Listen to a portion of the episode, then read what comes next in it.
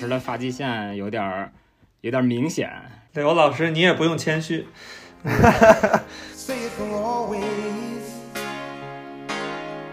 That's the way it should be. 你的这个头发秃顶的趋势，其实是跟着你父母来的。有点宿命论的感觉了。Say you, say me. Say it together. Naturally. 欢迎来到由三位不愿透露姓名的中年男士主持的都市闲谈节目《三游月二》，我是雷欧。大家好，我是波云儿。大家好，我是给给。今天这期呢，呃，咱们就聊聊父母，哎还有父母教育嗯，这个话题。这期呢，咱们第一个话题就先聊聊三位老师，咱们分别跟自己父母相处的模式是什么？其实今天这个选题怎么说呢？就是我我们现在这这中间几个几个分项要聊的吧。然后我回去好好去回想了一下，然后尝试去写这个大纲，我就发现其实我并没有我想象中那么了解我的父母。然后我现在跟我父母相处的模式，嗯、怎么说呢？我感觉是那种，呃，相对来说还是比较传传统的长辈和晚辈，但是又处在一个非常拧巴的状态。就是随着我年纪的增长，我还是能非常，嗯、嗯，就是越来越能感受到他们的那种爱意。然后我们家是那种传统的家庭，不是像这种美剧里似的，是那个那个爸妈会对孩子说：“哦，son，I love you。” I love you so much，就是就是会我嗯，就是还是比较传统的亚洲的这种父母，中式的。对的，对的，对的，就是我们不会去很经常的去从口头上展现自己对你的爱意，而是更多的是说行为上，呃，在表现上来就是，嗯，可能是因为我是男生啊，就是我其实是很少和家里人聊一些日常的事情，然后我现在跟父母，我基本从十七岁之后就是跟父母就是分开来住，然后出国，后来回国之后上班也跟父母不在同一个城市。那唯一我们沟通的方式其实就是电话，或者偶尔会有视频。给个老师现在大概多久给家里打一次电话或者视频一次？哎，我我就要聊的这个事儿，就比如说以前我在国外的时候，我跟我的父亲几乎是半年通一次电话，然后每次时长大概是三十秒左右。很真实，很真实。对，几乎就是问，哎，你在外面怎么样啊？挺好啊，钱都够花吗？啊，够花。学习努力啊？哎，会的，会的，会的啊，没什么事儿，挂了，就这样。对，基本就是三十秒。然后，对的，对的，就是你也很难去跟他聊说，哎呀，我今天这门课特别难，然后或者说，嗯嗯，跟同学关系最近是吧，有些什么问题啊，或者说跟国外的同学之间很难去聊啊。你很难去跟大家沟通这种事儿。然后我也不确定说他是否愿意跟我沟通这件事儿，特别是我父亲。那我母亲可能会更唠叨一些，那通话时长基本也在三到五分钟。我母亲会更多的是叮嘱你说，哎，你记得不要抽烟呐、快把烟戒掉，少喝酒啊，自己在外要注意安全呀、就这种老生常谈的叮嘱，我也是会非常积极的去去去回复说啊啊，我知道，我知道，我知道啊，烟戒了，烟戒了啊，酒从从来没喝。其实其实也没戒，酒刚 酒刚刚还在喝。嘴上嘴上嘴上在说，但是该干嘛干嘛。嗯那基本也是保持在一个月一次的情况。嗯我我我有一次意识到这个事儿好像说不太对的时候，是因为那时候我们宿舍里没有女生嘛，然后我发现里面有一个中国女孩儿，她跟爸妈是每天哦，真的有真的有，频我也我也发现有这样的人。嗯，但是我不确定是因为说是呃人家是女孩儿，那个爸妈会更担心一点儿，还是说就是不同的家庭就是不同的沟通的方式。那这些年我生活在其他城市，我们呃虽然说距离上近了很多，从异国变成了只是异地不同的城市，没有时差了。那我们，对的，我们我们传统上来说，就是我们特别传统的家庭，就是春节中秋节还是清明节是大家大家族是一定会聚的。固定的这三个之外，我基本也很少回家，大家聊的事儿也没有那么多。我感觉每次我很主动的去跟我爸妈去聊什么事儿，基本上都是出了什么事儿了，啊，就是哎骨折啦，或者出车祸啦，或者出什么事儿 了每。次都是这种消息过来。当然，当然，这个我觉得这个一定程度上也造成了，就是我爸妈总觉得说，呃，这个人一直还没有长大，天天给我惹祸，每次跟我过来跟我聊什么事儿，肯定就是出事儿了。嗯嗯 对，就是每次给我打电话，肯定没好没好事儿，就是一会儿又怎么着，一会儿又怎么着，嗯。啊、所以就是他们可能一直觉得我我还是一个非常不成熟的状态，还非常的担心我，然后也导致他们很希望去呃对我的生活施加一些所谓的掌控，他希望就是我按他们所设想的方向去走，不管是在啊、工作或者婚姻或者生活的方式上面。呃，对，也导致了我，这也从而导致了我就是更不想跟他们去沟通，因为你每次比如说一聊聊到说，哎呀，又要你怎么还不成家呀？你这三十好几了，还还在外面晃荡，工作也没个着落，是吧？又是你生看起来就是又又天天什么烟酒无度的，呃不太靠谱，对对，就是这种感觉，嗯。所以总的来说，就是这么样一个拧巴的长辈跟晚辈的模式吧。就是理论来说，我觉得正常的家庭，在我这个岁数，应该逐渐，比如说可能已经成家，或者说甚至有小孩了，对，会稳定一些，他会让父母更少的去操心。嗯，是是，嗯，我我觉得目前是这么一个状态吧，非常拧巴。嗯嗯，其实相比沟通，好像还是对抗更多一点儿，是吧？嗯呃，就是为什么我用“拧巴”这个词儿，就是我也不是完全的对抗，因为随着我年纪的增长，我越来越能，我阅历的增长，我越来越能理解说，这是他们展现爱意的方式。我比我年岁小的时候更能去感受到这份爱意，更能理解他们做一些事儿的初衷，就是从他们的言语后面去感受他们想要传达的那份情感，可能方式或者说话的口气不是我喜欢的方式，但是我能更好的去感受到那那份情感。呃，但是能感受到是一回事儿，能不能真的理解，但是并不接受。能理解是一回事儿，但是是不是知行合一，真的说要要去听从他们的建议，或者去按照他们的想法来过我的一生，那又是另外一种，嗯，又就是又是另外一一个说法了。另一个课题，对，所以就嗯是拧巴呀，就是各种拧巴。对。那波友老师呢？波友老师跟父母相处的模式大概哎，是差不多。什么样的？呃，其实你要说总的来说，应该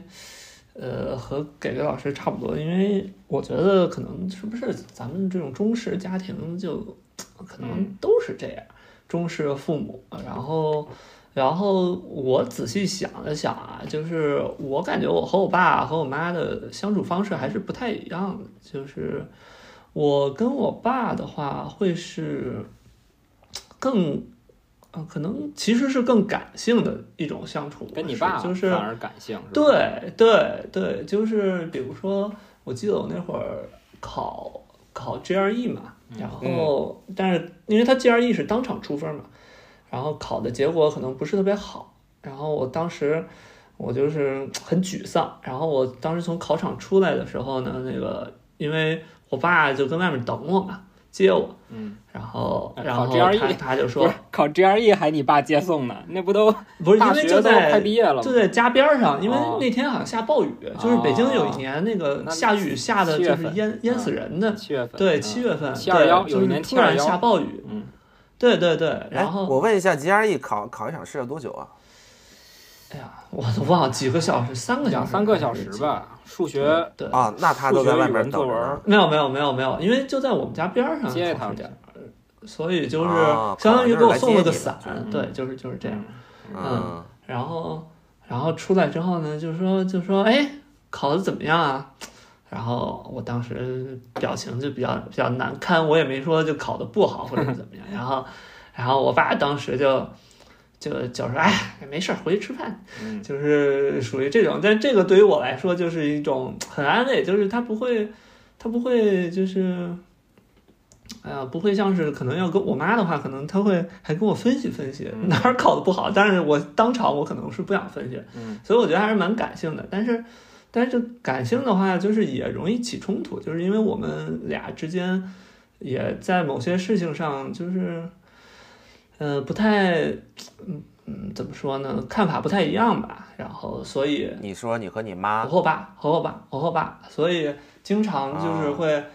就是会起冲突，然后然后就会着急上火。现在你觉你是更更像你妈一点，我一直觉得我比较像我妈，然后我跟我妈就相对来说更理性，就是比如说很多东西能商量的东西，我就会和我妈去说。我甚至我会跟我妈说，你不要跟我爸说，因为他一听可能就会比较着急。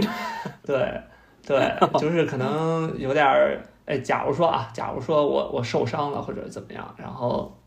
我可能会跟我妈说，我说，哎呦，最近这块儿，比如说我摔骨折了，嗯然后，但是我会不让不让他跟我爸说，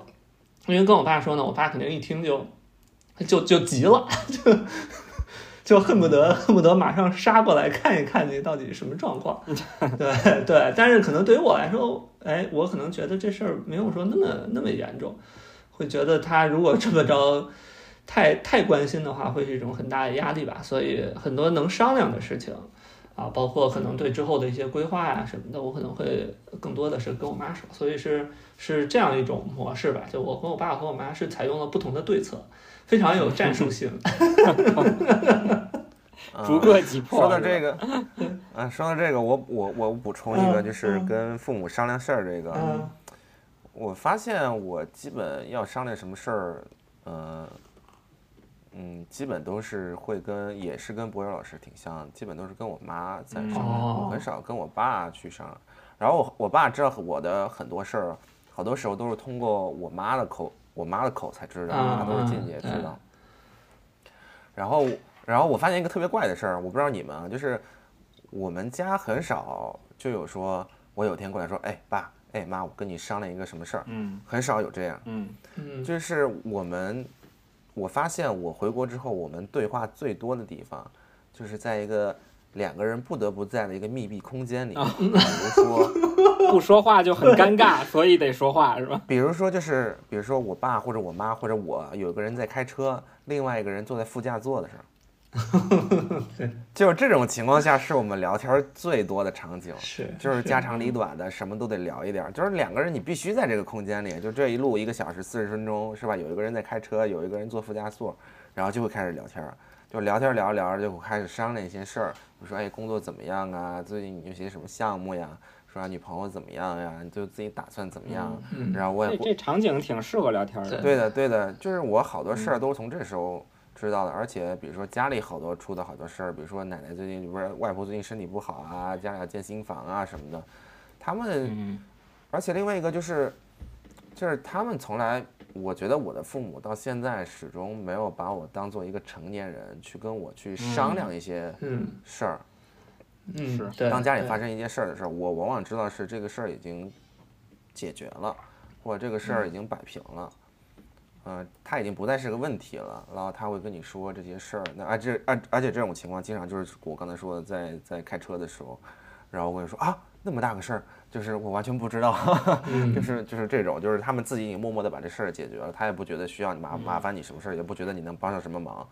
啊、就是这样。那刘老师呢？嗯，我我从小跟父母相处的话，我觉得分阶段吧。就是我小时候啊，就是比如说是初中以前吧，嗯初中以前，然后呃这个阶段的时候，我觉得可能我爸妈是我就是最好的玩玩伴吧。嗯嗯就是小学的时候，基本上放了学就特别特别想回家，因为回家就可以跟我爸我妈玩儿。那会儿玩的时候就跟跟家跟跟家踢球，跟家下象棋什么的。嗯郭源老师知道我们家那个来你爸妈工作也不忙啊。啊，不还好还好，相当不忙。至少就是我跟你说，那会儿那会儿大家工作还不像现在九九六，就是我基本上每天从小到大每天晚饭都是一家人一块儿吃的嗯啊。然后反正就是小学呃初中之前吧，初中之前就是每天放学之后娱乐活动就是跟跟跟跟我爸妈玩儿，就是又踢球又下棋什么的。然后到了初中之后，一到了青春期这就完蛋了。到了青春期之后，就变成就从朋友变成仇人了，就是任何一丁点儿的事儿，就是完全都站在对立面上。哎，对我那会儿也这样，啊青春期的时候就觉得说，不管你说什么，我就要反着来。对，就是没有没有理由，没有一没有目的的，一定是站在对立面上。你要往东，我就往西；你要往南，我就往北。你要让我好好学习，我绝不学习；你不让我学习，我就学习。就没有任何，就是好像你是为了扳倒，你为了扳倒他们的权威而存在的那一段时间，嗯，啊，非常离谱，就是逆反到一种没有没有没有理智的状态。后来后来，我感觉我爸我妈有一点利用我，利用我这个逆反，就是 他跟你反着来？你不用学习，没事儿，你自己你自己来。但是你也并没有跟你说学，不行，啊也学什么学？学习有什么用啊？然后然后这个可能是这维这持续了挺长一段时间的，我觉得我可能从初中从初一一直到大学都是这个状态。就哦非，常逆反啊，非常逆反，就是一直一直是有，就是这个阶段都是把他们当敌人看待的。然后，然后工作之后，就是研究生毕业吧，工作之后，嗯，这段关系我觉得是我其实就是开始拧，开始跟父母的关系有点拧巴的阶段。你就前两个阶段还都对嗯，还都挺单纯的，我觉得，要么就是特好的朋友，要么就是就是敌人。然后从研究生毕业之后，就你稍微自己开始有点儿就是自己需要自己赚钱呀、自己养活自己啊，自己规划生活的时候，这个时候我反倒可能有点不知道怎么跟父母相处，就是咱们东亚人就是就是这种家庭关系，在这个阶段在我身上开始显现，就是就是非常拧巴，就是你又想听他们话，又不想听他们话，然后 嗯、你又想反驳他们，然后但是你又又不忍心反驳他们，就就处在这么一个一个挺挺拧巴、挺尴尬的一个状态。会会我觉得现在可能两位老师也多少有点儿，就是而且你可能特别你看到一些比他们更多的东西，但是，你又你又不好，你又不好说，又不很难首先你不确定自己，对，不好解释也不确信，然后你也不知道是该该顺着还是逆着。哎。而且很多事情是哎，你说，呃你说，，哦，我先说啊。啊，因为很多事情是我发现，就是你父母说的一些观点啊，就是，呃，你知道他为什么会这么说，啊，对，嗯。就是你现在开始察觉到他背后想说的原因了，是的，然后但是你又想从头去解释，就很很麻烦 这件事情，就有点说不清楚，有些时候父母有些时候也是，哎，你说什么，然后他一来二去，没准又吵起来了。对对，所以就反而又又不不想去解释。对，给刘老师，您刚才想说，我刚想说，就是两位老师其实不止一次提到这种这种东亚，呃，家长这种感觉。我记得我刚开始接触欧美文化的时候，就是我们所谓的欧洲式的家长，就是会，就是鼓励式，是吧？东亚式一般是那种嗯，贬低嗯，式，说，哎，你你做这个东西不行，对，是吧？别人家的就是孩子，就是嗯感觉就是一一定要是那种棍棒下出孝子，是吧？从来不会去嗯夸赞你，反而是喜欢不停的去督促你，去给你自己展现自己严厉威严的一面，然后对你高要求。那反而我们说的是欧美式的那种不停的鼓励你，是吧？嗯，然后就说你你你做了屁大点事儿，就是哇你好棒，就是我我我太为你感到骄傲了。嗯，对对，然后会，嗯，大量的明确的和你说，呃，展现他对你的爱意。然后我那时候刚接触说欧美这种嗯教育观的时候，我那时候其实是很向往这种教育观的，然后也导致我早年就是会立下那种 flag，就是说，以后我一定要这样对待我自己的孩子，我要不停的跟他说，呃，你是被我深爱着的，我非常的爱你，你做的事情都很棒，我不需要，嗯，你做的有多好，你去做你自己就好了，会有这种感觉。但是后来慢慢的就是也接触了很多呃国外的朋友，就是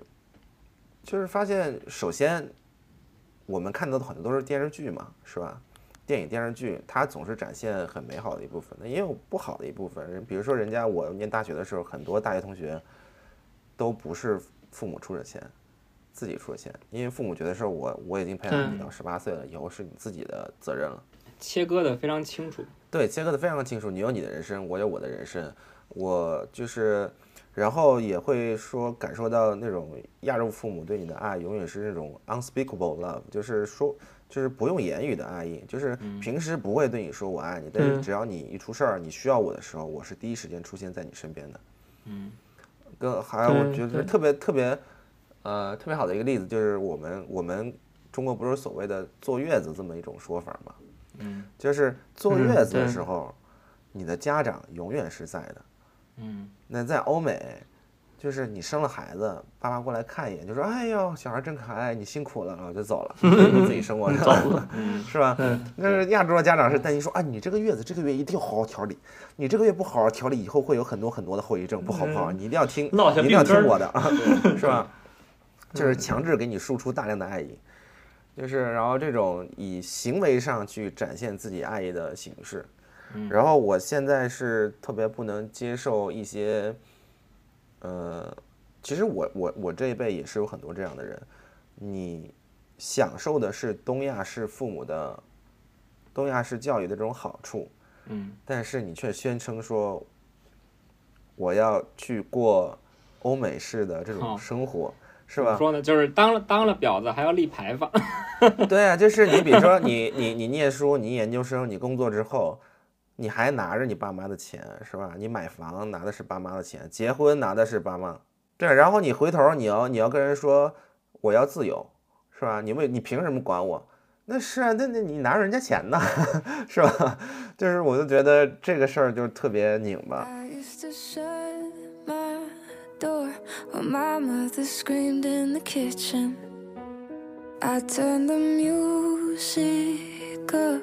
Get high and try not to listen to every little fight.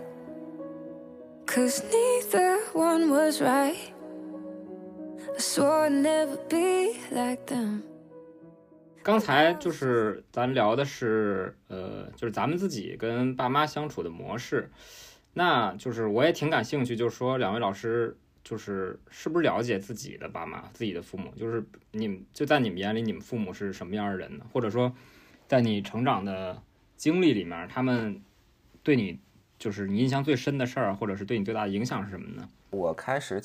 呃深入思考这个选题的时候，我就发现其实我对我的父母的了解比我想象中少非常非常多。嗯，是，我也我也有这种感觉。我更多的了解是说，比如说我跟他说了什么事儿，他会有什么样的反应，嗯，是的，嗯而不是我所说了解，比如说他是怎么成长的，他有哪嗯些朋友，他跟朋你甚至可能还没了解你女朋友那么了解你。对对，就真的是因为因为嗯有时候我在想说，呃，我我的父母到底是他们经历了什么样的事情会变成这样的人？他们他们，比如说我爸妈谈恋爱的时候是是怎么样？我当然会知道一些故事，比如说他们会零零散散的跟你讲一些，然后这么多年，你好像串的珍珠一样，慢慢把能串出一个故事的脉络。嗯嗯，但是你真的说，如果让我讲传记一样去陈述我的父亲的一生或者我母亲的一生，我我不知从何说起。都是一些碎片，是吧？对，都是一些非常碎片的。我对他的认知只有作为母亲和父亲的这个角嗯色。嗯对，是非常片面的。他工作上是怎么样的？他跟朋友是在朋友面前是怎么样的？他在自己的父母面前是怎么样的？我其实知道的非常非常的少啊、这这是我现在对我父母的感受啊、嗯就是对他们的了解吧啊。嗯哎，那你刚才给老师说这情况，因为我感觉我也我也有这种情况，嗯你有没有尝试过，就是去去，比如说找一个机会让他们去讲述他们的故事，或者怎么样？你有你有尝试过吗？哎，我跟你说，嗯这个就是我呃，我最近看了一，我不是最近吧，我我一两年前看了一本书叫《秋园》，嗯呃，就是有点像女版的《活着》，其实就是一个阿姨，然后他去写自己母亲的故事。嗯嗯，他当时写的契机，就是因为觉得说好像自己母亲过世了，他发现说他就是母亲什么事情都没有留下，所以他就拿个小板凳儿坐坐在自己天天炒菜那个厨房的那个角落里，拿着我们以前的那种带格子的那种作文纸，嗯。一点一点一点把自己母亲，他知道关于自己母亲所有的经历写了下来，然后最后被一个出版商发现了，就出了一本书叫《秋园》。嗯。呃，我我我就回到说博源老师那个，就是我不知道是要以什么样一个契机去、去问我的父母说，哎，你能不能把我的一生跟我，就或者说大半生给我介绍一下？而且我我相信我的母亲或者我的父亲也不知道该从什么时候开始讲，然后这这就延伸到一个一个特别那个，因为因为后面那个选题就是后面后面我会说那个如果想，哎，这留到后面说吧，那就留到后面那个选题说吧，我就先说到这，儿。我就我能理解给个老师想说那意思，就是说，就是这是一个很难开对，始。是一对，你咋你咋开这口？对，你怎么开这口？就是哪天你你你，或者说哪天，或者说等我年纪再长一点，可能哪天坐下来跟我爸两个人在喝酒，我可能有时候一时兴起会说，哎，爸，你给我讲讲你嗯你小时候是怎么样的？也许嗯现在你也没有契机，然后你也没有，就是有时候你可能话到嘴边儿，对的那话就是说不出来，或者说压根儿你就没有那么一个动力说让你嗯让你想要提起这个事儿。对的，对的，对的。嗯所以现在如果有人问我说你的父母是怎么样的人的话，我只能站在一个子女的角度去说，嗯，他们就是传传统的东亚那种严父慈母。是，哎，你发现吗？就是你只能说出他们是怎样的父母，对，就是但你说不出他们是怎样的人，非常非非嗯非常非常的非常的片面。我只能告诉你的，我的母亲是怎么对待我的，我的父亲是是怎么对待我的。我只能跟你说，我从小到大，我父亲从来不管我的学嗯习，他对自己作为父亲的认知就是，我要照顾好整个养家家庭。我嗯特别对我要挣钱养家，我要撑起这个家。有大事的时候，我来做这嗯个决定，是吧？如果说儿子干了什么出格的事儿，我该教训他，我就得教训他，我得让他去走到正道上。我的母亲是说，我要关心孩子，我要关心他的成长，我要为他，就是以免他走错路，以免他受伤，我要去去关爱他。特别是小我小时候身体不好，所以我我妈相比我哥，我妈可能会花更多的注意力在我的身上。然后，然后他们也都是，但是他们不是那种有时候有的家庭我是知道说父母有一个扮扮那个红脸儿，有一个扮黑脸儿那种，就是不是。他们俩就是基本上对对我的就是说要揍我这事儿吧，就是绝对不会说我妈要揍我，我爸要拦着我，我爸要揍我，我妈要拦着我，最多是我爸要揍我的时候，我妈拦着他说别你别把他打死了，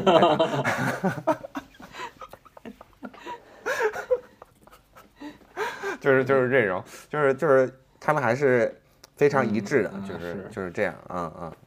嗯嗯。那博远老师呢？对我先我先回应一下刚才刚才因为我我问这个问题吧，就是因为我这几年我也我也有尝试着，就是想要，呃，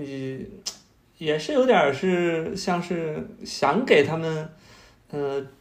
整理他们的故事，或者是怎么就或者是好奇他们的故事，好奇他们是什么样的人哎，我跟你说，博彦老师，我插一句啊，啊你知道为什么我刚才说秋园那故事吗？我说秋园的那故事是，那个啊阿姨啊她的妈妈过世啊了，啊啊！她的一生已经走完了。你知道吗？我我有时候觉得说，我要过去跟我说，哎，爸，你给我讲你的一生，我感觉我爸会直接一巴掌呼过来，说他妈老子一生还没过完呢，讲鸡巴 就是就是你就是，我跟你说，就是就是我们传统的传记啊，有的是生前传记，有的是身后传记。身后传记是是肯定是呃，就是你已经过世了，就不用说，不可能，我们不是这种，我们生前传。生前传记一般都是那种伟人，是吧？你你你一个第三者，不是你一个对亲戚过来跟你说，哎，我来整理一下你的一生，然后他只是一个普通的你的父母，然后你这时候说我想了解一下你的，对，就是就是就是有点不祥，你知道吗？怎么说呢？呃，我有尝试跟我妈问起这事儿，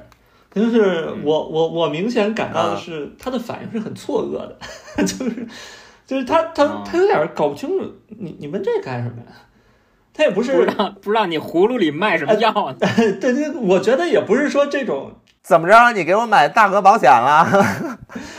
呃，他可能会觉得你你这种这种问题就很突兀，嗯 就是会嗯我我能明显感到他有这种情绪在里面，然后所以我其实我问我到最后问出来还是碎片。因为我没法真正让他从头开始讲，我只能是还是从一个嗯点让他去切入。我可能会说，会说，哎，你们比如说，呃，谈恋爱的时候是什么样，或者是，哎，嗯我听说家里面有过什么什么这种状况，嗯对，就是是到是是只能是这种情况。那我我到最后得到的可能是相对完整的一部分的这种这种碎片。那那说回来啊，就是就是说我父母到底是什么样一种人？就是其实，呃，我我我父亲应该属于比较传统的那种中式的中式的父亲吧。完了之后，我觉得就和可能和给给老师挺像的。呃，怎么说呢？我就我能感觉到他是，他是很很很爱我的，但是呢，我也能感觉到他的这种爱是很不理性的，就是就像就像我刚才说的，不是我怎么我怎么没觉得你爹那么感性啊？我跟你说，超级感性。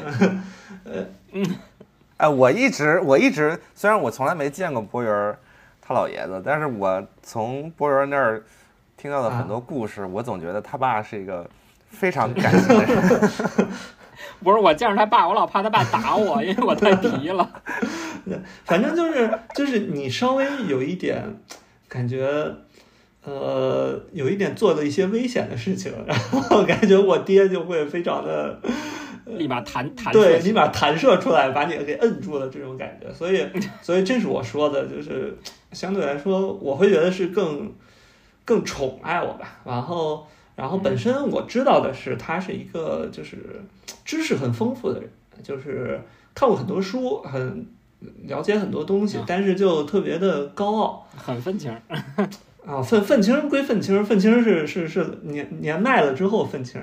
但是年轻的时候是一个特别高傲的人，然后所以导致高傲就就会招致一些呃一一些一些事端，或者是说和周围的人其实没有那么那么合群，所以所以我有些时候我觉得我现在可能和他那会儿还蛮像。嗯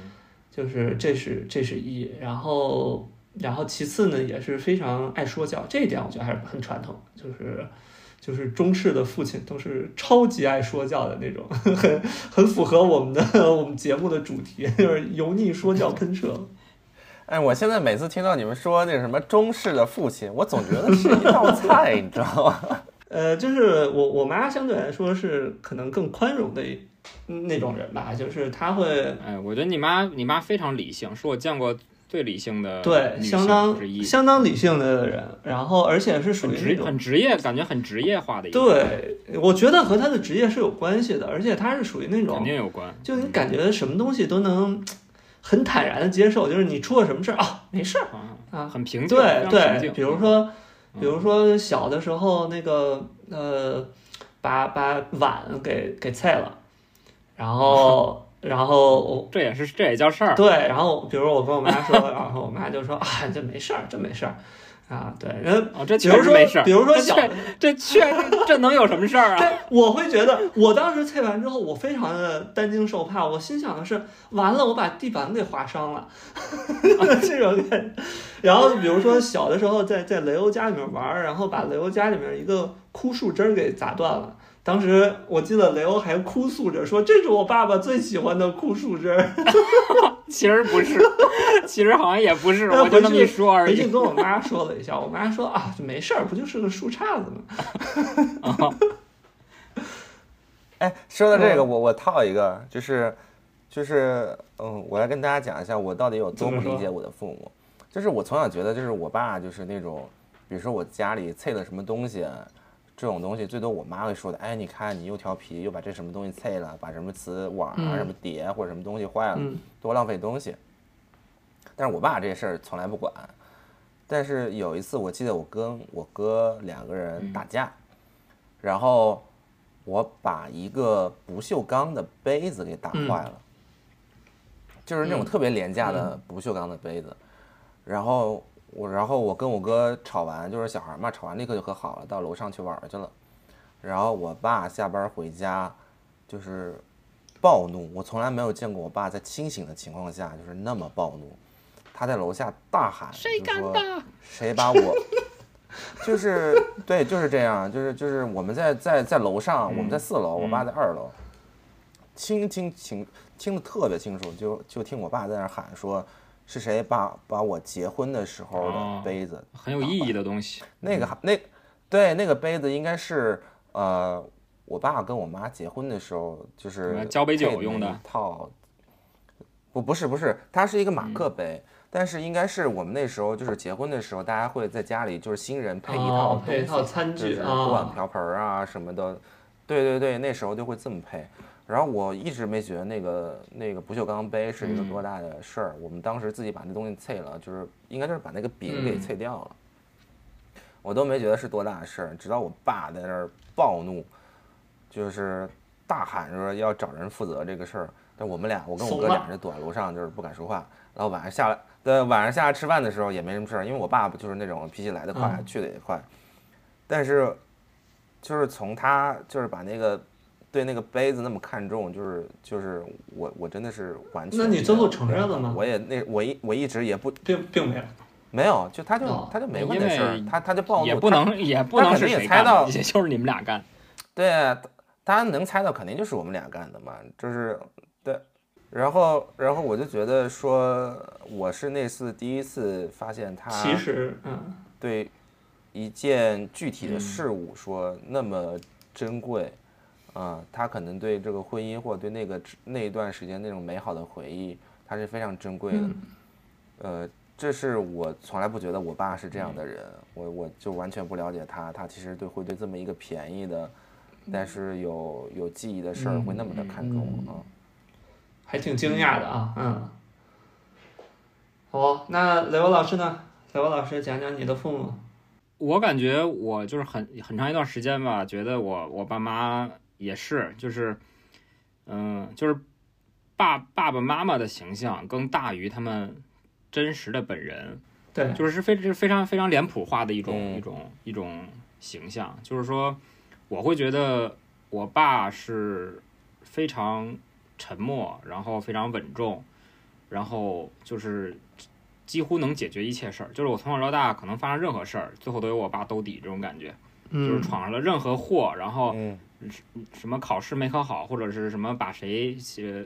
欺负谁小孩儿了，被哪个小孩儿欺负了之类的，所有这种事儿，就是总觉得都是呃有老爸能找他能兜。底。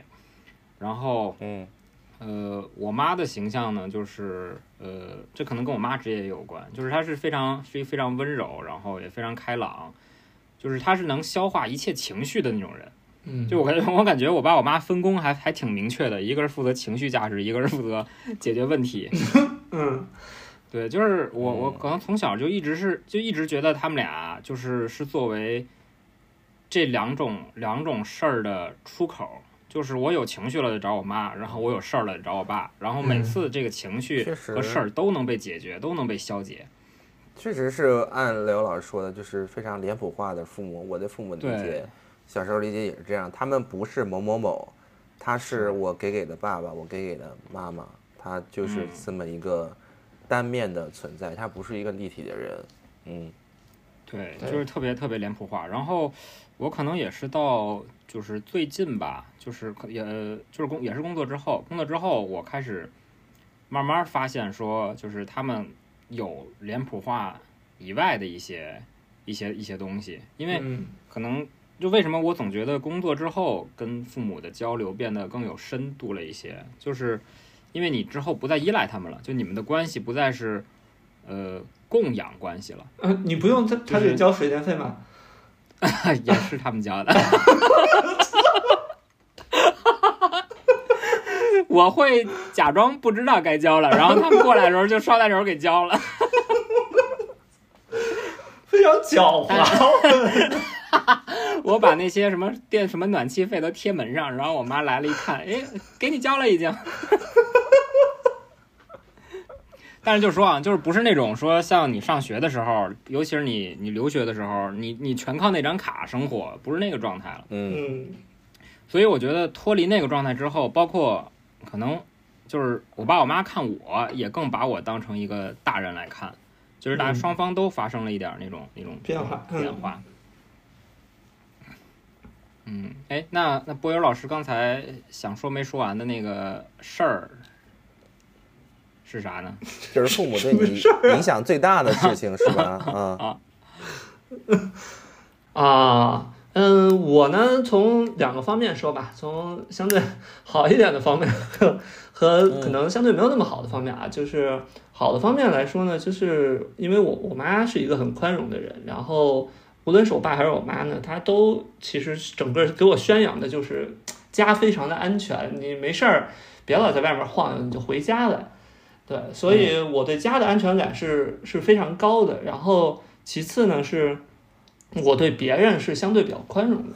呃，怎么说呢？比如说，我工作的时候，那个我上份工作，我们领导问我一个问题，说你觉得你觉得就是你对别人要求高吗？我说，哎呀，我好像对自己要求挺高，但是我对别人要求其实没有很高。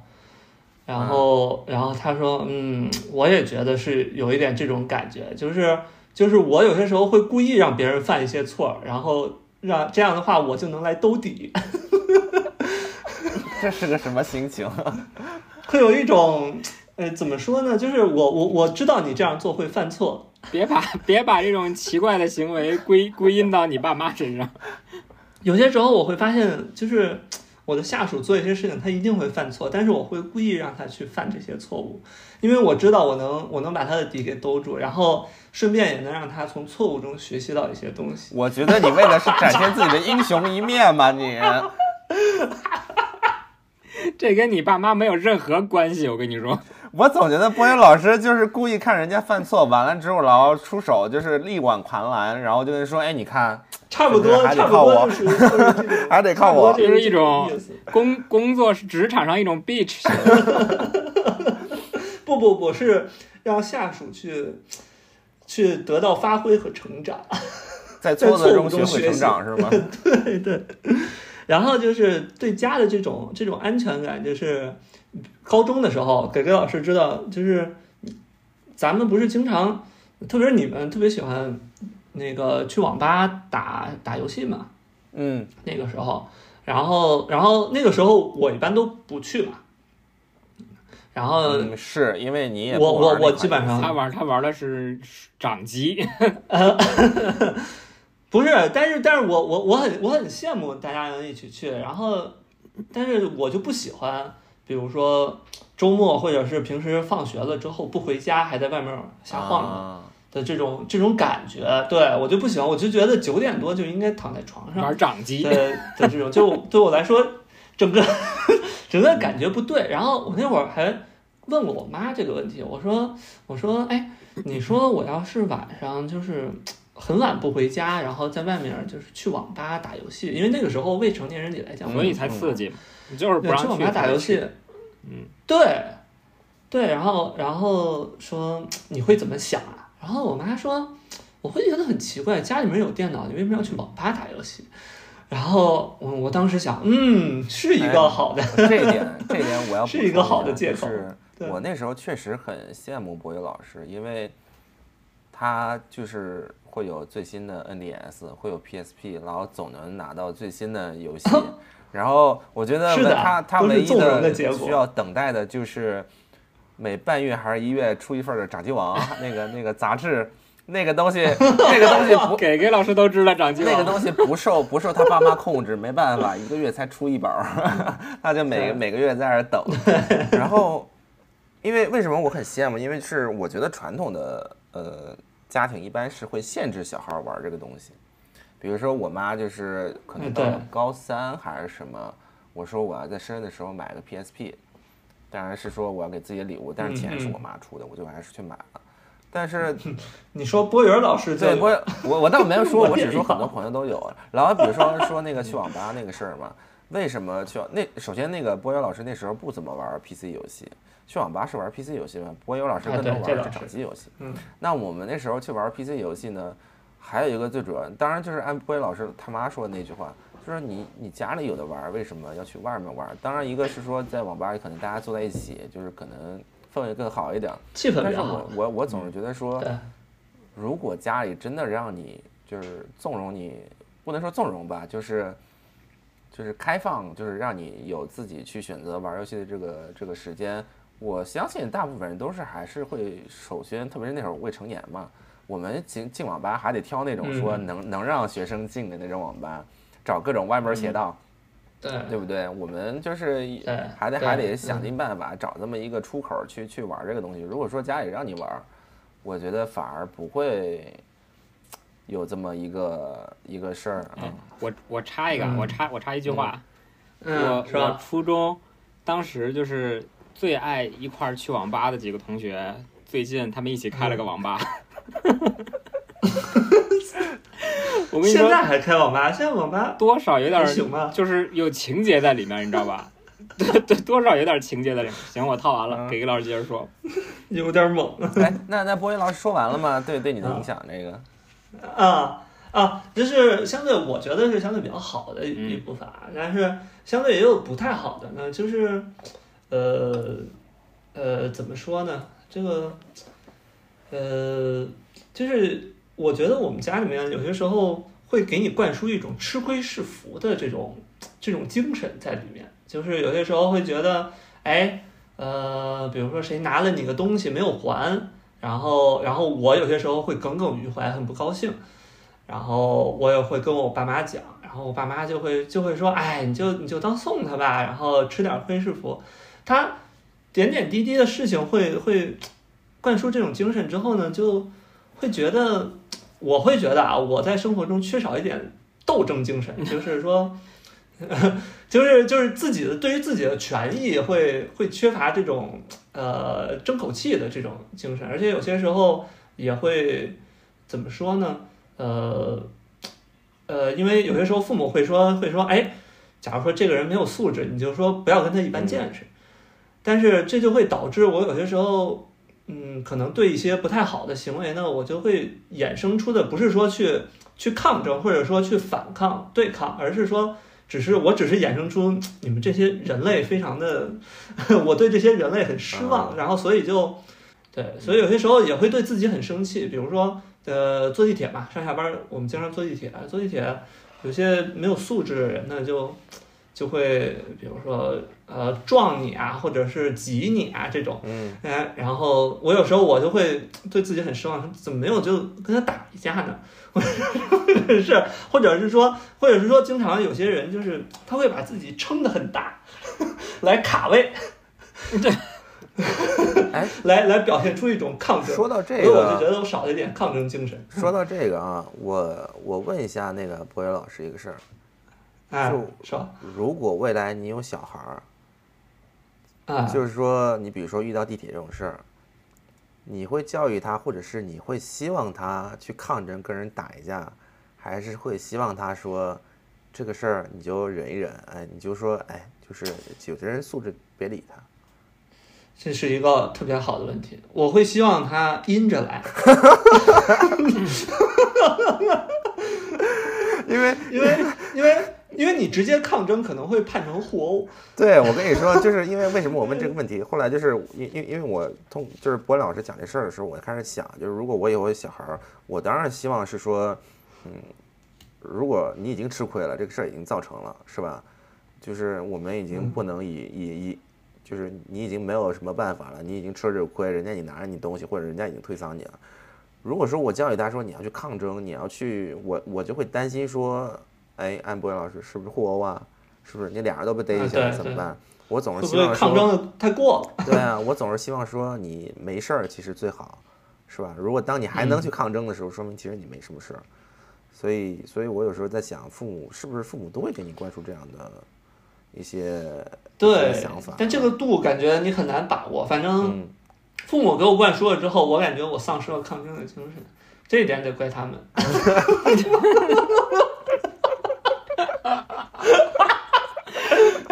这个大人情甩我锅跟你说这句话的表情，我跟你说，这这责任给推没边儿了都我。跟你说，你怂就怂，还怪人。呃，那说说我这边吧，就是，嗯、那说说你给吧。给给给了给给老师，你你现在能想到父母对你影响最大的事儿是什么？呃，怎么说呢？就是我我现在在我这三十多岁这个年纪，我开始认知到，我之所以是我，很大一部分程度是因为我的父母。所以我我也不敢不敢说这是好的方面还是坏的方面，就是我最基础的价值观、人生观，就是他们塑造的。不管也没什么选择。对，不管你是他们说言传身教，还是他们谆谆教诲，嗯，谆谆教诲，谆谆教诲，怎么怎么发来着？谆谆谆谆谆谆谆谆，还是他们谆谆教诲？就是这个没有办法，就是我之所以是我，很大一部分成分是他们，所以我也很难说这是好或者坏。所以好的好的方面，我觉得就是留给其他别人去评价吧。我很多好的方面，我只能说归因是我的父母。那至于说坏的方面，嗯，这也是我可能拧巴的地方吧。就是我可能三十岁之前，我对婚姻是非常非常的绝望。为什么呢？嗯因为就是在在我们在我们老家那边儿是有一个这样传统，就是新人结婚的时候是非常喜欢叫当地那种 perfect couple，就是在大家看来非常完美的夫妻过来一起吃饭，嗯就是类似于说哦也希望你们跟他们这样。哦所以我爸妈，当然一个是因为我我我爸就认识很多人，然后很多人结婚都会喜欢邀请我爸妈去，因为他们觉得我爸妈是那种非常好的对对，就是那种模范的呃模范。模范夫妻嗯。那种感觉。夫妻，嗯。但是，但是很多时候模范夫妻是外在人看的，就是我作为家庭的一份子，我是能看见他们经常吵架呀，是不是？就是就是吵架，然后说这个有问题，那个有问题，就是我会发现婚姻其实很多时候是一地鸡毛的。所以，然后我那时候就会觉得说，你所谓的 perfect couple 已经是这样了，那可能就没有好的婚姻了。就是为什么还要拉另外一个人一起去受罪？所以早年我对婚姻非常的绝望，可能是让他们让我对一个婚姻有一有一些完美主义有无限的向往，同时也是因为他们给了我这样一个预设，让我对婚姻非常的绝望，因为我觉得我可能永远找不到另外一半能达到我所谓的那个婚姻的状态。呃，这是其一，但是这个随着我年龄的增长，我我看了更多同龄人的婚姻，呃，看了自己稍长一辈的，呃，比如说哥哥姐姐们的婚姻，我会理解更多很多，有时候就是，嗯，it is what it is，就是就没有好坏，它就是生活。呃，所以我对这个事儿现在缓解了很多。然后另外一个坏的方面就是，按我说的，可能就是一个传统的亚洲家庭的一个事儿，就是我发现，就是早年的时候，我非常，我几乎没有办法去正面的去展现自己的爱意，就是对朋友的嗯。关爱或者对自己呃另一半的爱意，就是很难去正面的去展现，你需要就用这种一种默默付出式的方式说，我做这个事儿，因为我爱你。但是我希望，如果如果对方没有，如果对方对嗯，对对，如果如果如果对方没有发现，你自己又很拧巴，说，哎，我操，我他妈做这个事儿，你竟然都不觉得我爱你，没发现啊？没发现，你知道吗？或者就是 可能就是因为呃视角的不同，男女的不同，或者大家立场不同，他可能不觉得这个有什么，或者他就忽略掉了。那时候我就会变得非常还是靠悟。对啊，我就就变得非常拧巴。你嗯哎，你怎么没有嗯 get 到这个别人悟点呢？是吧？就嗯，对，东亚就是就是靠悟。东亚真的太含蓄了。嗯，对对对，就是所以所以这个是我这些年我也努力在改变的事儿。我就是我会，嗯，做的事儿依然去做，但是你就努力的去跟人家说呗，你没有必要说让你去悟，让你去在哪一个点去，到到哪一天忽然凑巧的发现我觉得好像也没必要，人生没有过的没必要过那么拧巴。朋友、爱人啊、家人，如果你爱他，你就跟他说就好了。有时候，而且有时候甚至是，甚至你做了一些，嗯，嗯，我不知道怎么放，就是可能你没有做一些事儿，或者说你你你你的行为并没有那么完美，也不代表你不爱他。嗯就是那份爱意，你知道他在就在，有时候可能你做的并没有那么好，就是一个完美的丈夫或者一个完美的儿子或者一个完美的朋友应该怎么样？有时候你确实，呃，力有所不及，但是只能说你的爱没有那么无私，或者说你的能力没有那么大，但并不代表你不爱他。那我我接着给给给给老师的说，啊我我我想讲的这个事儿，就是发生在我我父亲和我身上的这个事儿，我觉得就特别典型的是，像给给老师刚才说，就是默默做一件事儿，然后从来不说的这么这么一个状态。嗯，说说看，就是我，因为我从小就是，呃，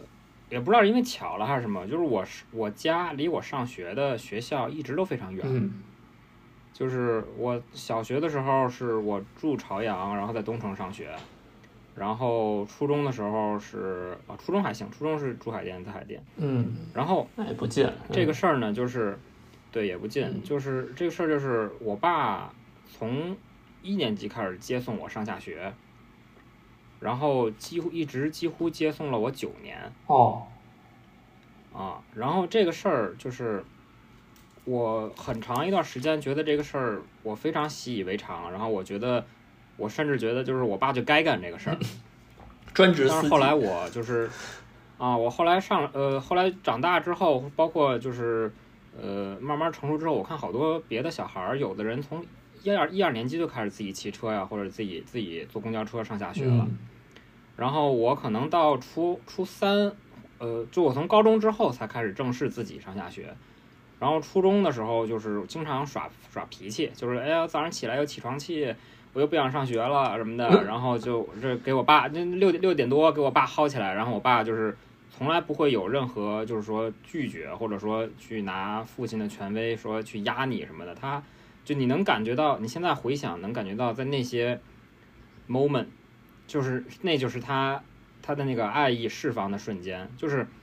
嗯可能他拿这个父亲的这个说，哎呀，你应该自立。他说这个话是非常容易的，你应该，呃，自己自己上下学，人家都自己上下，说这话是非常容易的。但是在在那个瞬间，他六点多，你想那个时候咱们初中的时候，嗯，嗯那可能就是一个男人，就是你父亲那个年龄工作最要劲儿的时候，嗯对吧？你比如说你你小孩十来岁，你可能四十四十多岁，呃，三十三十到五十之间吧，这是可能是一个男人工作最要劲的时候，在那个时候，九这里面有九年是我爸每天早上六点以我按照我的时钟去送我上学的，嗯嗯，就这个事儿，我长大之后回想，我觉得后劲儿特别大，嗯对，嗯，对啊，特别是你比如说现在上班儿，有时候早上自己不想起，还假装生病跟领导请个病假呢，是不是？然后你想想边上有一个人 在那儿闹起床气，对你很多时候。你你自己你自己的事儿你都不想干，你自己上班你自己上学你都不想去干这个事儿，你能为一个其他人，哪怕是你儿子，就是你这么就是起早贪黑不顾昼夜，然后不管什么天气这么九年，所以这个事儿我回想起来就觉得后就是后劲儿巨大，这个事儿对我，但你这事儿有跟你爸说吗？嗯，没没有没正面说过吧？哎，你说这期录完，你回头就跟你爸找机会说这么一事儿，你觉得他会有什么反应？他会哭。嗯，对，会回避，我觉得，我觉得会回避，不会哭，会他会就是会隐藏自己的情感，但是我觉得他心里会会，对，我觉得以以我们嗯，对，我觉得，我觉得以我们现在的理解，就是我觉得你跟父亲说这个事儿，他可能表面上风轻云淡，可能可能肯定还是高兴的吧，只是这个高兴怎么展现的形式而已。嗯，是，就是这些事儿还是被看到了，然后就是虽然东亚东亚东亚人就是他绝对不会跟你说，就是可能你可能美国人一天跟你说十遍我爱你我爱你我爱你，但是一个一个东亚的父亲他就会接送你九年，但是一句我爱你都不说。不说一句的爱有多好，只有一次记得实在接触到，骑着單車的我俩，懷緊貼背的擁抱，難離難捨，想抱緊些。茫茫人生好像荒野，如孩兒能伏於爸爸的肩膊，誰要下車？難離難捨，總有一些常情如此不可推卸。任世間再冷酷，想起這單車，還有幸福可借。我我其实我之前嗯有想过这么一个问题，就是就是你比如说我们现在就像刚才咱们说那个场景，就是你现在上班本身起床就很累了，然后然后想着要是边上还有一小孩儿跟那儿跟你那儿闹腾，嗯，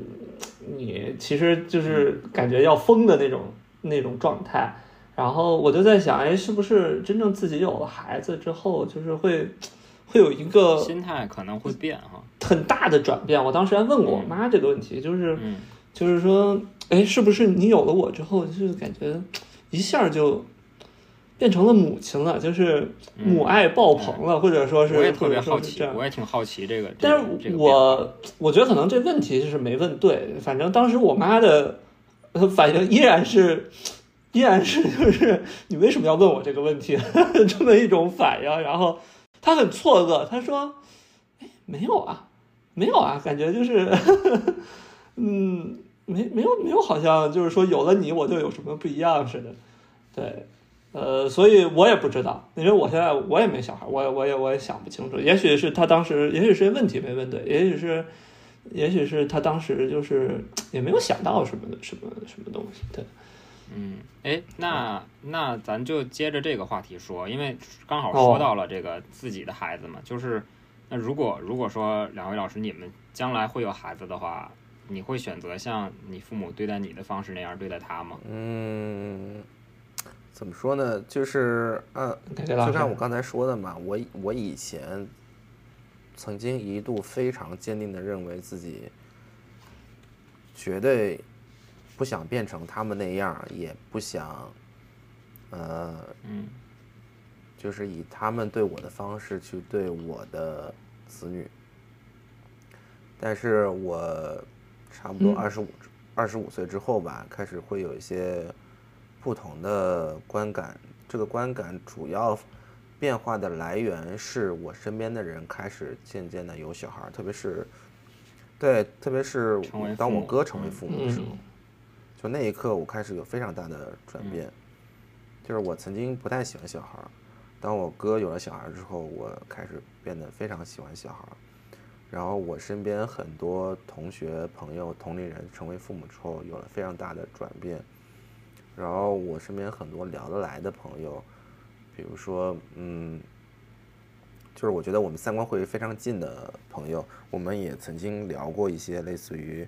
呃，就是教育观或者对子女什么样的态度，大家有聊过。但是当发现他，嗯，开始陷入这个育儿的泥潭之后，就是说说是怎么说，做是怎么做，完全是另外一种一种形式。嗯就打个比方说，嗯就是小时候我我被我爸或者我妈揍的时候，就是我不知道你们有没有，就是我反正心里就有一种说，以后我绝对不会揍我的小孩儿。OK，啊，但是呢，但是呢，然后我然后我也一直觉得说，现在时代在进步嘛，以前总是大家说棍棒，棍棒下面出孝子，大家觉得就是老子揍儿子是一个很正常的事情。那我总觉得说，那好，我的同龄人之间肯定不会有好多人揍小孩儿，或者是去严厉的怎么在公共场合指责小孩儿或者怎么样的，要给好哦，不会，现在你的朋友已经开始揍小孩了吧？嗯当然我，我 真的啊据我所知没有揍那么夸张啊，就是说，反正就是就是该打屁股什么的，还是要哦打屁股。就是特别是，嗯，我发现，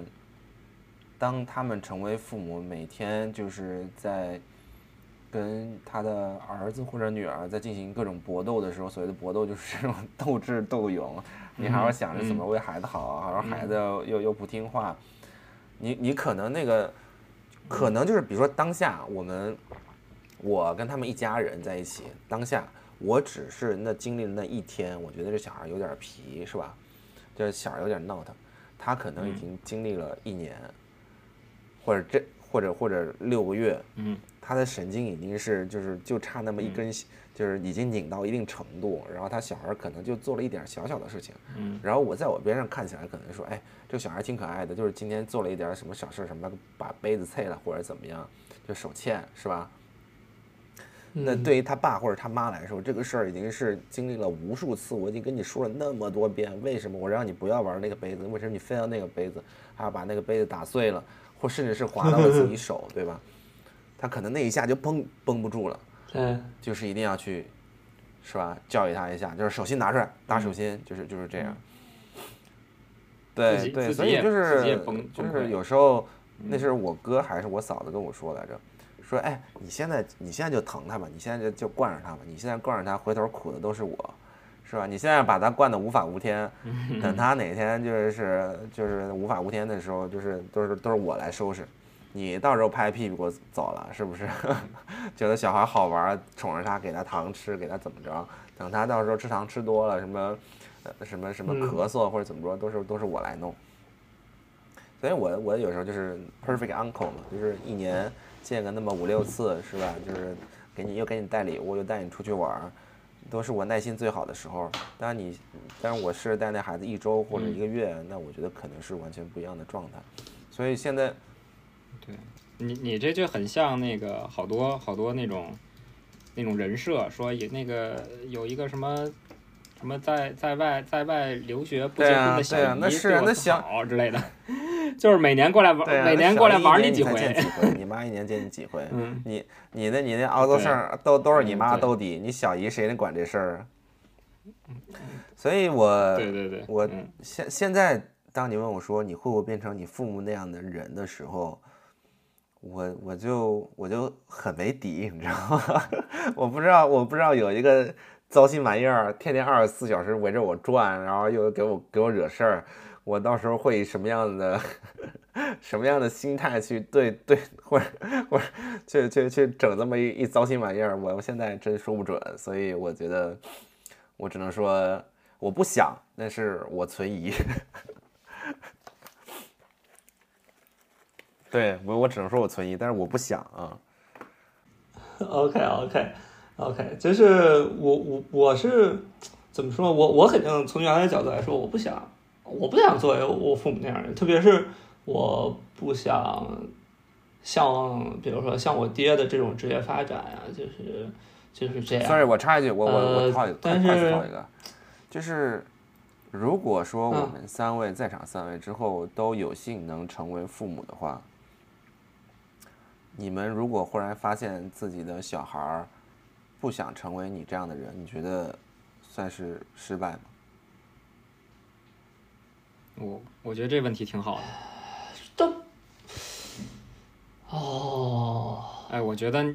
我觉得我不会觉得失败，我会觉得有点失望。我觉得肯定是，就你没发现，给给老师问完这个问题对，就是，就你会开始思考，就是你犹豫了一下，我觉得犹豫这一下，就是你在，就是你你你有一点失望，有一点有一点失落的那个那个那个那个状态，对对，会有点失落对啊，但我我觉得我不会觉得失败，对。嗯，但是这东西我觉得是需要时但我觉得这可能也只是因为它是有一点是对你对你 活这么大的一个否定。就是你说这么大白黄，对对对对对对就你已经把你最好的给他了，结果他不要，给个老师你自己怎么觉得？我我虽然问这个问题，但是我，嗯、我当然希望说你不一定成为我，你可以成为任何你想成为的，但是如果你非常坚决的否定了我的话，我还是会很失望啊。你可以，我希望的是说我我认可是你，但是我不想成为你这样，委婉一点委婉的拒绝委。婉一点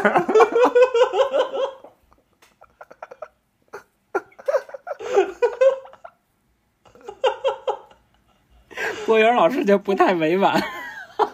博源老师，博源老师刚才说我不想，我不想 有我爸这样的职业规划。啊对对对对，我就想，我就觉得这样可你多少能会比较得说一句爸，你这也不错，但是我有我的想法。但是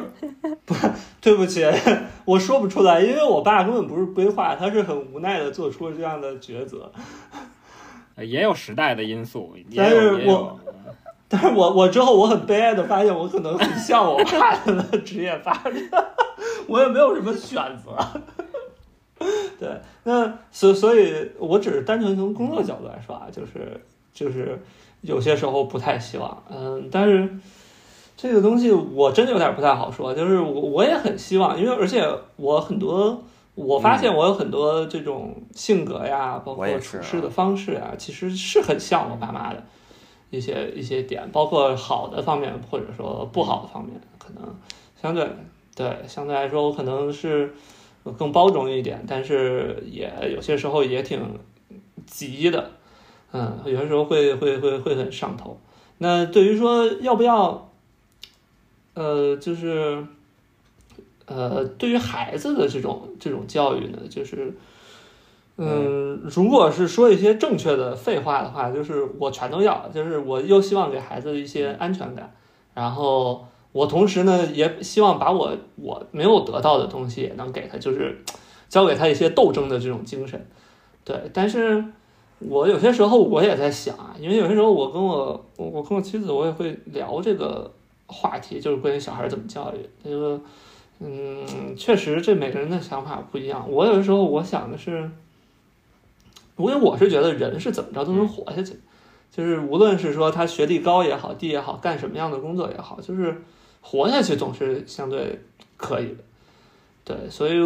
嗯，我活成什么样儿？对，所以我总的来说，呃，就是我有的时候也会想尊重他个人命运，就是放下助人情节。你你不尊重也不行，其实。啊，是是，就是就这事儿就蛮顶巴的。就是我一方面希望他是己由的，希望他是非常自由的，像是像是海贼王，像是路飞似的。但是另一方面呢，就是你也会给他希望给他最好的，比如说像学区房啊，像是教育，像是这种生活上的这个东西。所以，所以，哎呀，这个真的真的很难说。我我个人我都没有想好，所以我也很惧怕生小孩儿。嗯，我我接着你这个说啊，啊，你说说。就是我觉得，就是说到孩子这块儿，就如果你有孩子，你怎么，你愿不愿意像父母对待他一样，对待你一样对待他？就我觉得这个题可能有点无解。嗯就是，就绝大多数小孩儿，包括包括刚才波友老师说，就是你也希望你孩子是自由的，是吧？但是我就是就我个人这个成长经历，我我的成长是非是极其自由的，就是我可能好多我的决好多我的决定或者是我的想法，就是我自己做的，但是有的时候你知道。当我遇到了挫折、遇到失败的时候，我我有时候，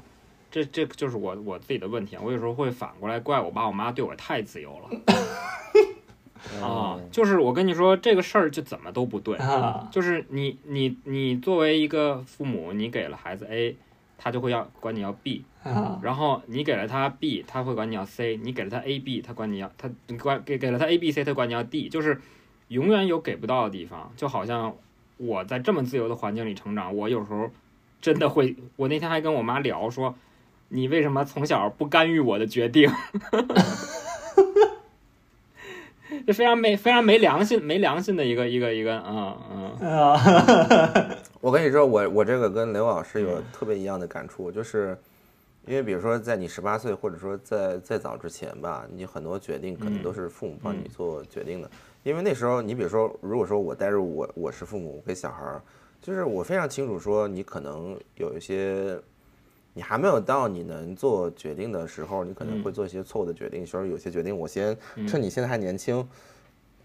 我帮你去做这个决定。这个决定可能在长远来看是一个 right decision，、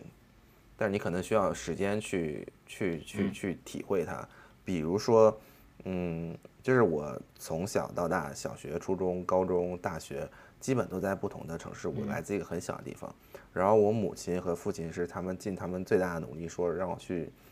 呃走出去，然后去更好的学校，去看嗯更大的世界。你比如说呃从从呃小学那个村儿里到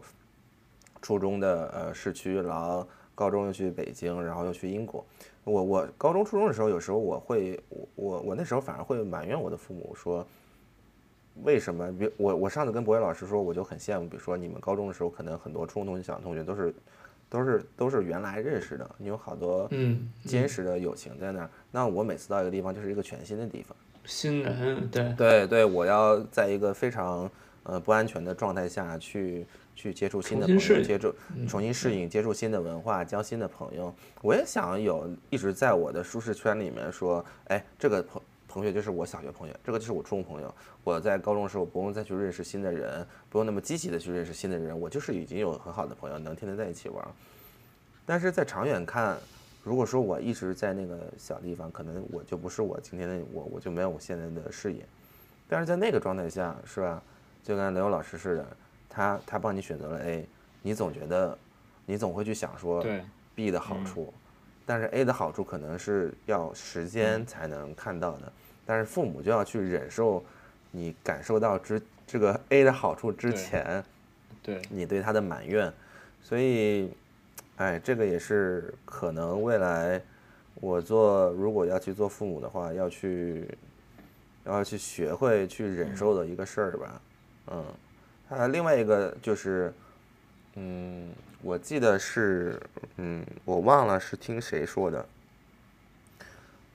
呃，好像是《奇葩说》里面一道辩题，就说已经有老大了，我现在准备要老二，我需不需要跟孩子去商量？哦，是好像是有这么这么个题，对的，然后呢，里面一位我忘了是辩手还是导师就说，我要老二的时候，我没有跟老大去商量，因为小孩总是觉得说所有东西给我，就是大家注意力都在我一个人身上是最好的。嗯嗯但是我知道，在未来我跟他的母亲走了之后，我能留给你最好的礼物就是你有一个弟弟或者你有个妹妹，你们俩有事儿可以商量，你们是嗯。同辈人，你们有血亲在，这是比朋友更亲的人，这是一个长远的礼物，当下你可能感受不到，所以我不需要去听你的建议，这个建议由我和你的父母去定就好了。呃，我我当时听完那个话之后非常有感触，因为我小时候跟我哥天天吵架，就有一段时间，特别是，呃，我哥先进入青春期，然后我后进入青春期的那段时间，初高中的时候，我们俩真的关系非常差，天天吵架。虽然我倒没有说到埋怨说说你为什么生了生了我哥又生了我，是吧？因为我是小的嘛，是吧？对，然后呃，然后我就，但是到我这个年纪，我真的是感受到说，我非常感谢说，我们家是有两个孩子，呃，我有很多事儿能跟我哥去去交流，一些我不能跟我父母去交流，不能跟我去朋友去交流的事儿，我第一时间会跟我哥去交流。然后在，而且我哥就比我大两岁，在我未来人生路上，他还能陪我非常非常多年。所以我非常感谢说，我有一个哥哥，所以未来我我也是非常坚定的说，如果我未来如果有幸有小孩的话，我希望是有多个，而不是一个人。The older I get, the more that I see. My parents aren't heroes, they're just like me. And loving is hard, it don't always work. You just try your best not to get hurt. I used to be mad, but now I know sometimes it's better to let someone go. 你们想过自己父母不在的那天吗？就是幻想也好，做梦也好，就是或者说强迫自己想也好，有过这方面的体验吗？没有，从来没想过。说老实话，没有，啊，你没想真的没有。啊？真的啊而？且是，而且是这个，当我们大纲里面列这个问题，我强迫自己去想的时候，嗯我依然无法想象我父母不在的情况下，哎，是没法儿想象，哦还是没法想象，就是你觉得这事儿不真实是吗？特别不真实。因为哦首先我我父母就是现在是，应该算是刚刚步入老年吧，嗯然后我现在最大的感触是，有时候好久不回家，然后仔细回家仔细的去看父母的时候，发现他们一下老了。嗯。但是但是他们身体总的来说还算还算 OK，可能会有一些大大小小的问题，但是我嗯从来没有想过说他们不在的那一天，我无法想象，我我想象不到。但是从这个问题我延伸出来两个事儿，一个是我爸，我爸我爸年轻的时候跟跟他老爷，就是跟我爷爷好像说关系特别差。嗯。但是我我我爷爷是先走，后来我奶奶才走。等我奶奶走的时候，我爸、嗯我爸好像其实我爸打击挺大的。我爸在中间一两年的时候，就是喝醉了，天天就是会抱着他朋友或者抱着我妈，就说：“哎，我现在是孤儿。”嗯那是就是父母都走了，嗯就是那种感觉。我现在是孤儿，嗯这是我感触特别深的。我感觉就是我爸好像从来没有哎，我我认真认真去想过这事儿。我问一句，那个你那是你爸嗯大概多大的时候年龄？我奶奶走的时候是一六一五年，嗯一五年哦一五年我爸可能五十五左右啊吧，，五十多，嗯，啊不对，不是五十五十三五嗯十三，反正就五十多呗，嗯嗯嗯。对的对的对的，就是正常的一个状态，嗯没有说嗯走的特别早啊什么嗯的啊，就是在一个正常的年纪，然后父母离开了，然后嗯，第二个事儿是，呃，从父母这个就是也，我那天就是死命在想这事儿，实在想不了，但是我想到另外一个我非常亲的人，就是我外婆，因为我小时候是我外婆带大的，嗯所以我跟我外婆非常亲。就是比如说，如果我跟我我的父母是那种拧巴的爱的话，我觉得对我对我外婆就是最纯粹的爱，嗯就是我外婆对我，还有我对我外婆就是纯粹的爱。我我接受不了她受一丁点儿的呃，就是病痛的折磨。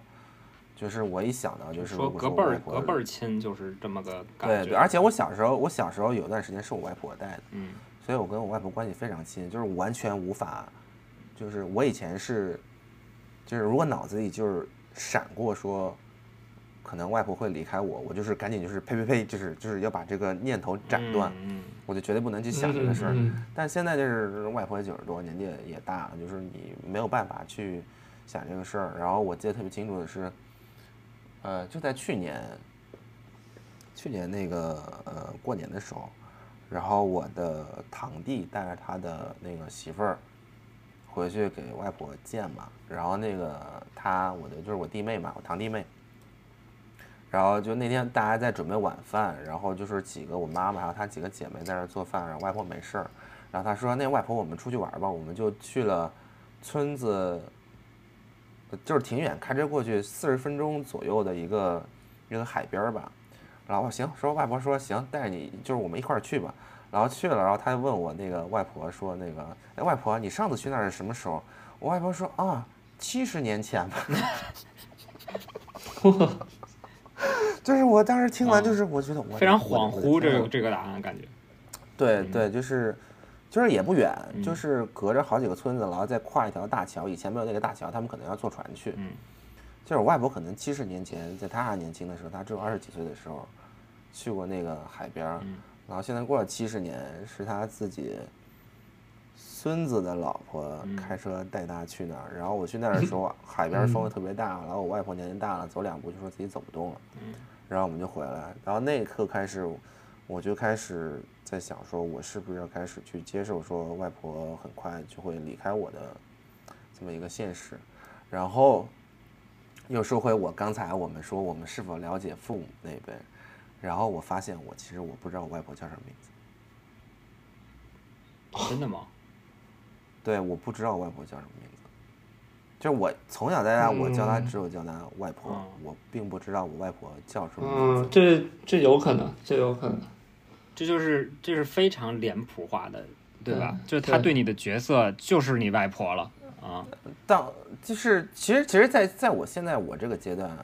就是我其实不在乎我对我外婆的嗯，认知是脸谱化或者怎么样，我对我外婆的了解非常小，都不非常少，。我外婆一生怎么过的，嗯，她就是你外婆，她就是你外婆，嗯我不知道她，对，我不知道她，我我不知道她七十年前去过那个嗯海边，我只知道她是我外婆，嗯我只知道她是我深爱的外婆。就在然后然后我又赎回那个秋园那本书，你知道吗？然后我又发现说我对我的外婆一无所知，我不知道她的名字，我不知道她人生经历，我不知道她经历了什么事情，养育了五个孩子，中间发生什么事情，我一嗯点都不知道。呃，我也知道我对她最最深刻的爱意，我也知道嗯他也是无条件的爱着我。然后他他他也从来没有催过我说要结婚什么的，他他偶尔只是说，哎呀，外婆想在走之前看着你成家，但也是就是轻轻的说一句，从来不会像我爸妈那样就是苦口婆心，什么声泪俱下，从来没有这样。所以所以就是也是今天就是大家在聊这个节目大纲的时候，我有时候在想说，我真的很想嗯。去了解我外婆的一生，她叫什么名字，她为什么嫁给这个男人，她是如何养育了这五个孩子，她这一生都经历了什么东西。就像秋园一样，我想，我可能想整理一些文字的或者是视频的内容，但是这个又很扯，你知道吗，我就没有办法我自己去录这个事儿，所以我现在甚至想是，我想可能是我想找一个朋友，然后跟我外婆说，哎，我我这个朋友就是拍纪录片儿的，拍拍那个农村老头儿老太太纪录片儿的，能不能你跟 他对就是拍一下，你跟他讲一下，你这这一辈子是怎么过的？你可能想对自己儿女、嗯自己的孙辈说些什么话？然后我想拜托我这个朋友去做这个事儿，就是万一哪一天他真的不在了，他，我的我我亲爱的外婆她她会有一些东西能留下来，我们去怀念她，嗯就是证明她她来过，她嫁给了这个男人，她组建这个家庭，她养育了五个小孩儿。这五个小孩后来也慢慢长大，有了自己的孩儿，他有自己的孙辈，他们孙辈现在还奋斗在这嗯片土地上，在努力的生活。所以这个是我觉得我要尽快去做的一个事情吧。但是聊岔了，本来本来说是一样父母嘛嗯但是我觉得就是可能就是对这对我觉得可能就是我我心里很乐观的觉得我的父母不会那么快离开我。我觉得可能现在抱着这种盲目的乐观吧，我所以所以我其实就说回来，这回到那个问题，我没有想过我父母不在那一天，我完全没有想过啊。嗯，那那梁老师呢？嗯，我有些时候会想，我有时候会想，但是，呃，我其实我觉得和刚才给给老师说的很像，就是我首先我会觉得很很遗憾的事情是，可能很多，嗯、还没有了解他们的很多故事，然后就他们就不在了，而且你就可能嗯哎，没有这个机会再去再去了解他们的故事。对你很有可能是没有这种机会，而且我确实是我这几年就是发现发现就是无论是我父母啊，还是还是像我爷爷奶奶他们，就是就是有很多有很多故事从从别人的嘴里说出来，我就觉得，哎，这是嗯，这是你的亲人吗？就是觉得对，而且是很多很传奇很多的很有故事，或者说很戏剧化的你完全完全想象不到你你父母原来干过这种事儿，对或者他们原来是这样的人，嗯，啊，对，我跟你说，我插一个，嗯。我我外公已经走了很多年嘛，然后我的小姨就是我妈妈的妹妹，住在呃住在南方的城市，然后有一年我去南方的城市，然后就想着顺带我去看我小姨，然后我小姨就跟我讲了一个故事，说我外公的故事，我从来不知道，我一直不知道我外公不会骑自行车。对，然后，然后我小姨就是那天跟我说，她说那个那时候你舅舅在那个市区办厂，还是有办公室什么的，然后我在你舅舅那儿做会计。然后呢，就是就是我爸，就是我外公，就是老想去那个公司找他们，然后他自己又嗯不会骑自行车，那时候都是自行车嘛，就没办法坐那种人力三轮车，然后就是跑去那个那边。然后那时候我小姨会骑自行车，回来的时候呢，就是我小姨骑着自行车带着我外公回来，然后他又跟我讲了好多，外公说怎么学都学不会那自行车，哎呀气死我了！就讲的时候又好气又好笑，又带着泪花，你知道吗？很真实带着泪花很真实感觉。我觉得，对，对，就是我，我从来没有听过我外公这些呃这些故事，我就是完全不了解，就是就是我觉得我可能可能可能有的事儿我妈也不知道，是我小姨知道，就是。可能他们知道的也是也是碎片，对，也是很多碎片，嗯，对，很多碎片的故事。啊行，所以就是接着说，呃，对，就没有啊，就是，所以就是很像，很像那个什么，因为我我很爱看《失之愈合》的电影啊，所以就像他那个，非常典型的东亚，对，非常典型的这种东亚人际关系就是嗯。像《步履不停》里面，就是他们很很经典的一句台词，就是说说你即使是即使是家人，其实也是旁人。嗯，就是你，你并不了解跟你朝夕相处的家人，对嗯你，更别说父母。有些时候，可能连你身边的爱人，你都不一定了解。嗯对是，嗯对，好，那雷欧罗老师，嗯，这个问题我还想过挺多次的，嗯就是我我主动被动的吧都有。我就我记得我小时候生病，我小时候生病，然后晚上发烧的时候，就是我会做梦嘛，然后那种那种时候就是半梦，就是一半儿是因为生病，一半儿是因为就是你可能因为身体难受的那种恐惧。嗯然后我那会儿就会在晚上的时候发，就生，尤其是生病，每一个生病的晚上，我都会会不知道是梦还是在就是脑子里乱啊，就会在想说，哎，如果我爸我妈不在了，我怎么办？就特别小的时候就会开始有这种有这种胡思乱想，嗯然后我那会儿就是每每发生过一次这种事儿，然后我都会哭，就就大哭那种。就是哭的什么枕头都湿了那种，然后就这种这种时候，往往都是在可能可能就那会儿对我对小时候的我来说，就是比较脆弱的时候，嗯就是每次生病的时候，我都会有这种有有有这种这种状态出现，然后这可能也是有一些生理上的就是这种这种脆弱在吧。然后长大之后，我也会想，长大之后想，我就跟给给老师想他外婆一样，就是每当你比如说你去到一个新地方，尤其是你可能呃上大学啊那会儿还没那么成熟的时候，去到一个新地方，你你你住在家家以外的地方。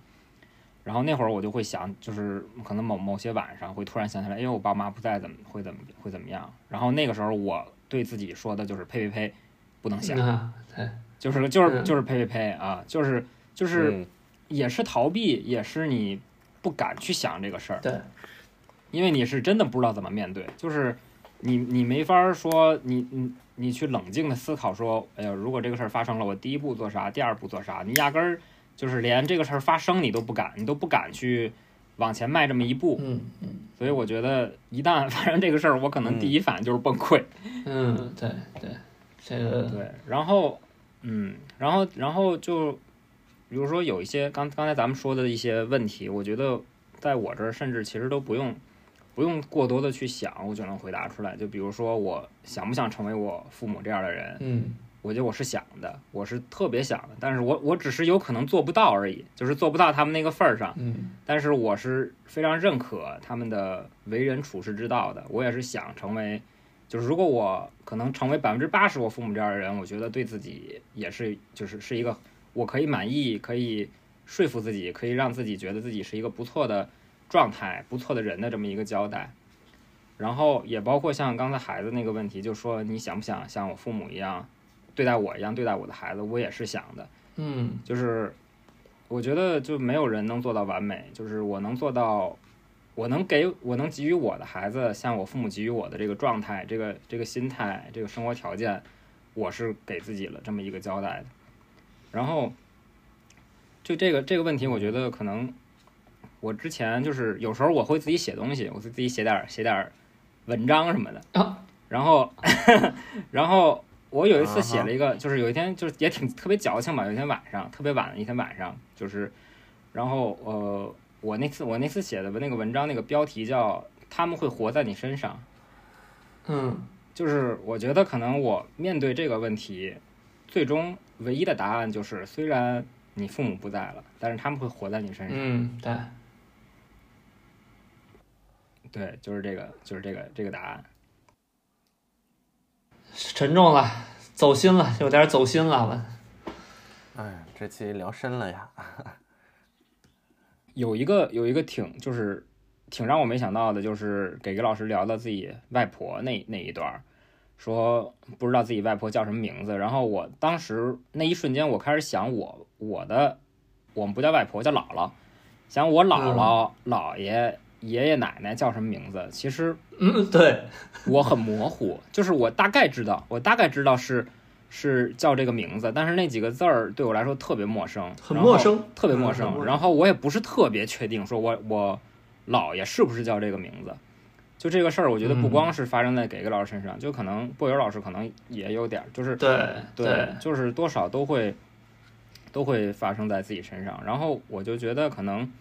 这个是一个非常非常就是极端化的一个一个情况，它是你的，就是我们不太可能不知道自己父母叫什么，就是它可能发生在你的隔一辈儿身上。但是在父母这一辈儿身上呢，有时候我也会，就是随着自己长大，也会开始想说，就是就没有人一出生就是你的父母。虽然对我们来说这是天经地义的事儿，就觉得你爸你妈就应该给你钱，就应该给你交水电费，就是就应该供你上学。你就就是就是他们好像一出生就是顶着你爸你妈的这个这个标签儿去出现出现在你的世界里的。嗯，对对嗯头衔，嗯但就是有时候你当你在独立的去想这个事儿的时候，你觉得，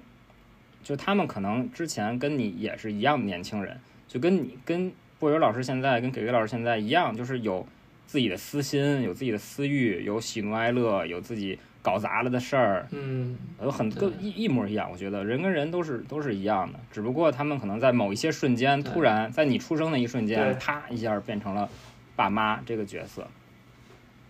所以可能我至少我自己个人看来吧，就是跟就是在可能三十岁这个这个这个年龄，跟父母好好相处的第一步，不一定就是说你去花钱给他买什么东西啊，然后说我去呃，甚至说去多就是花多少时间去陪伴他们，或者是表现的多孝顺，说就是把话说的多好听之类的。我觉得可能更更重要的是，就是你去嗯看到他们，就是去真正的尊重他们，去把他们当成一个同样有血有肉的人，而不是只是你的爸爸妈妈这样。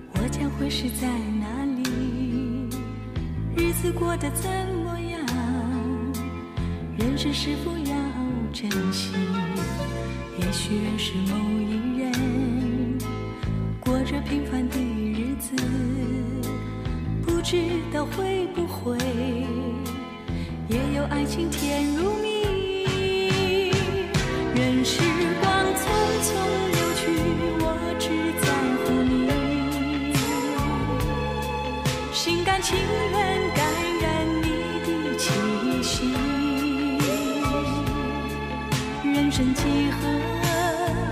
能